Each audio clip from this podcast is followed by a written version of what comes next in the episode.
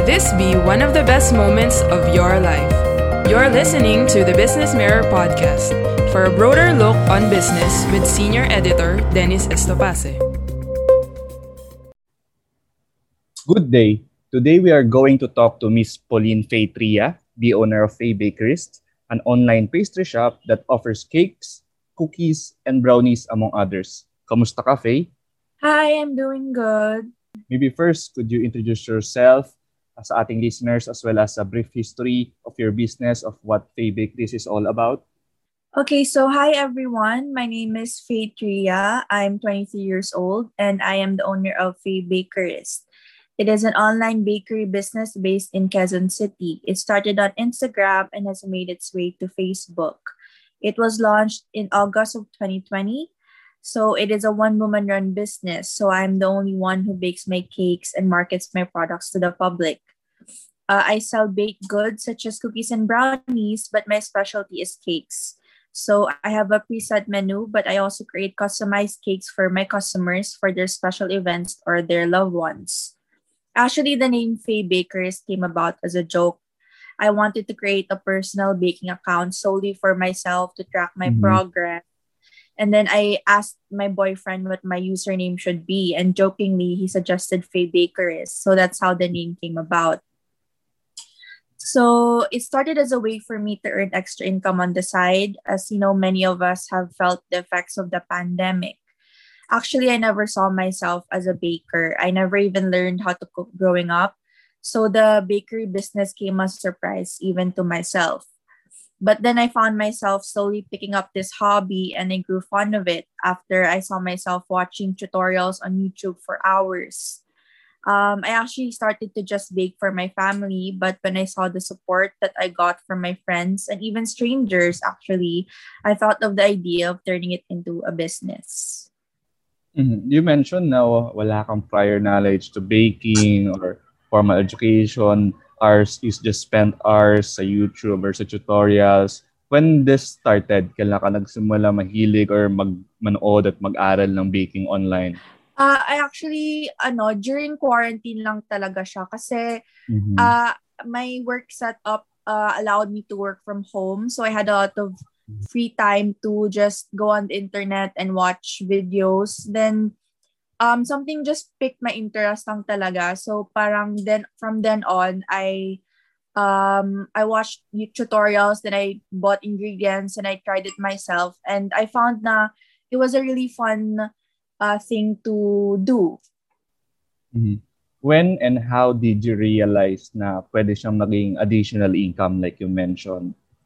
Actually, I never really parang thought na for it as a way to earn income talaga as in my main source of income. I just wanted to earn it on the side. Kasi my work, uh, I got a really big pay cut from my job. So, and then I saw that people were really encouraging me to turn it into a business. They, they said that I could earn extra money from it. So that's when I realized na, oh nga, no, maybe I should try making this into a business. Mm-hmm. Tell us how and where do you source your supplies, your ingredients? So I have a supplier. Actually, I have multiple suppliers for different needs. I mostly found them online. Actually, I've never met them, pero I've made friendships now because of this business. So I would source my ingredients from one from like example like for flour I would source it from this one supplier and then for my packaging I would also source it from another supplier who sells boxes, cake boards and the like.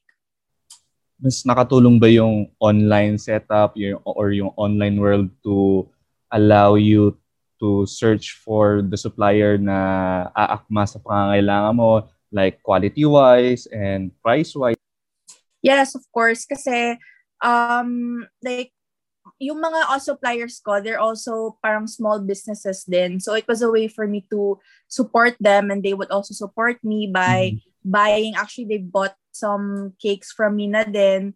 So parang ganun yung nangyaring setup. Parang it was easy mm-hmm. for me to find suppliers kasi a lot of small suppliers na nagbebenta ng baking goods popped up dahil din sa pandemic. Mm-hmm. Parang naging buyback, no? Opo. Yung nagkaroon ng value adding yung raw material nila naging cake. Oo. At tell us naman ano yung initial target market mo for this online business. Kasi alam naman natin marami talaga online businesses na nag uh, nag-boom or nag-grow din during the pandemic, especially din yung mga paid paste. Um so yung target market ko talaga I thought initially was my my age range. So I'm 22 years old, so that would parang be around millennials and Gen Z. But then I found myself na parang there are people who inquired from me na may yung parang another generation kumbaga, parang mga titas of Manila ganon. So parang nagulat din ako na may may products actually would cater to all kinds of uh, age range pala. Pero in terms of target market, yung target ko talaga may, mostly is millennials and Gen Z talaga. So, so far, kamusta naman yung sales ng pastry shop mo since you started this last year? Um, so far, it was, uh, actually the support was overwhelming. So, at first, I got so many orders that I would bake multiple times a day. I would stay up until the wee more hours of the morning just baking for uh, my customers. And then slowly parang nag-stabilize naman siya. And right now, parang um, consistent pa rin yung orders, which is actually really good kasi I never actually advertised my business on the on the internet like sa Facebook or Instagram, 'di ba may mga ads doon. So I never uh, bothered to actually pay for advertisements. Pero some people still would order from me even those na I don't actually know. Like, I don't know where they came from. Parang they would just message me lang randomly sa Facebook page ko or sa Instagram account ko and then they would order from me. So talagang word of mouth, yung traditional na pasa-pasa lang yung nag-ipuhunan. Opo. Yun talaga actually. So far, sino ba yung ano, pinaka hindi mo malilimutan o memorable na client mo so far? Um, so far, actually, this is one of my proudest achievements. I was actually able to bake a cake for our Vice President Lenny Robredo. It was for, um, it was actually a gift uh, from my boss kasi my boss knows her. So parang she bought a cake for me to give to her. So that was um, very fulfilling and inspiring me. Naka-inspire din siya na mag-push pa ako to do this business pa rin. Mm-hmm. Did you know beforehand na siya yung magiging recipient ng cake? Or sur- it was a surprise? Yes, I knew it was gonna be for her kasi she, uh, my boss told me beforehand not to prepare. And then I was so nervous for it na nag-practice talaga ako kasi kinakabahan ako baka I might mess up the design or the letters, mga ganong bagay. And I assume hindi naman, hindi naman nag-fail. Hindi naman, it was a success naman. Thank you, Lord. As a millennial uh, business owner, anong mga challenges yung mga kinaharap mo when you opened this uh, Faye Bakeries online shop? Um, some challenges that I've encountered so far really depends talaga on the platform, yung internet, and then the customers then of course. Kasi being that my business is purely online, there are some customers who order from me and they never actually end up paying or they're just simply hard to talk to.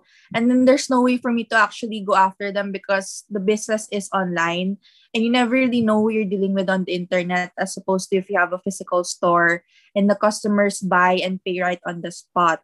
So the, um, since it's also a one woman business, I did have to buy all of my equipment and all of my tools all by myself. So that was a really big financial risk that I took since I am still young and I have yet to build my savings. I didn't have any invest any investors, so it was a very bold move that I, I took. Pero fortunately naman, it's slowly starting to pay off. Um, in terms of yung sa pagbe-bake, sa production, it was also very physically taxing for me as I still do have a full time job and I also attend graduate school. So I had a lot of difficulties managing my time. So, parang yun po talaga yung mga naging main challenges na na-encounter ko sa business. Mm-hmm ano naman yung mga opportunities na nakita mo when you ventured into this business? Um, small opportunities, parang small victories lang siya actually. Kasi, you know, when, when some people feature your products sa Instagram stories or Facebook stories nila and then people parang get to know your business, parang they get curious. So parang that alone is parang an opportunity for me kasi I get to really parang the when people uh, share my my my post na napipicture ako ng cakes ko ganon parang it gives me publicity din. So parang yun na yung opportunity na, na parang I'm really grateful for sa business na to. Mm-hmm. you mentioned na supportive yung boyfriend mo. How about uh, I assume also your family your parents supportive sa business yes. business mo? Yes po. Actually, even um, yung mga close, mga friends na hindi ko close, parang they would randomly message me na, uy, congrats, may business ka na pala, order ako soon, mga ganun. So parang nakaka-surprise din siya and parang nakaka-touch din kasi parang you would never know talaga na people around you support you kahit na hindi kayo close. Mm-hmm. Uh, what are your plans in the future for P Bakeries? So in terms of long-term goals, of course, I would like to have my own physical bake shop someday. Hopefully, you know, the business flourishes and have enough funds to build my own shop someday. Um, it would also be great, syempre, for the business to prosper in terms of revenue then. Mm-hmm. Now, this is the time to invite our listeners to check out Faye Bakeries online. Uh, go and make your shout outs and encourage them. So hi, um, everyone. Uh, please follow and like my page on Instagram and Facebook. It's just at Faye Chris. Um, shout out sa parents ko for always supporting me and sa boyfriend ko for encouraging me to push through this business even though I was really scared to try it. So thank you. Thank you for listening to the Business Mirror podcast. For a broader look on business, follow us on Facebook and Twitter at Business Mirror. Until next time.